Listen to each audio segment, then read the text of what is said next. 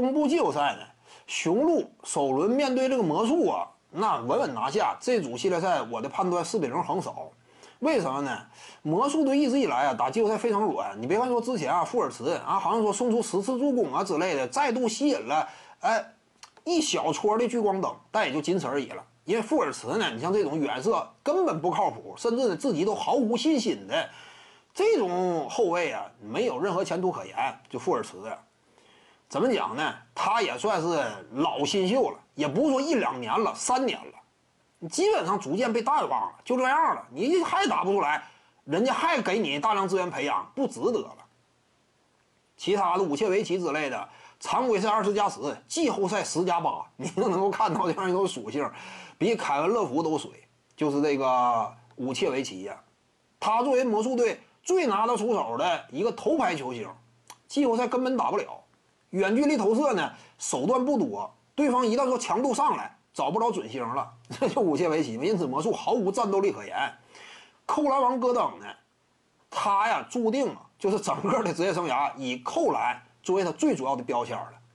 这个比卡特都要极致。说白了，卡特也是扣篮这个标签摘不下来。为什么摘不下来？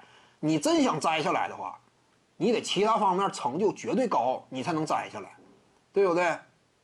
你比如说迈克尔乔丹呢，早期那会儿叫什么？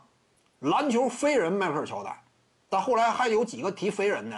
篮球之神迈克尔乔丹，也就说什么鸟枪换炮，我通过自己职业生涯辉煌的展现，个人成就、团队成就收获无数，我这个层次拔上去了。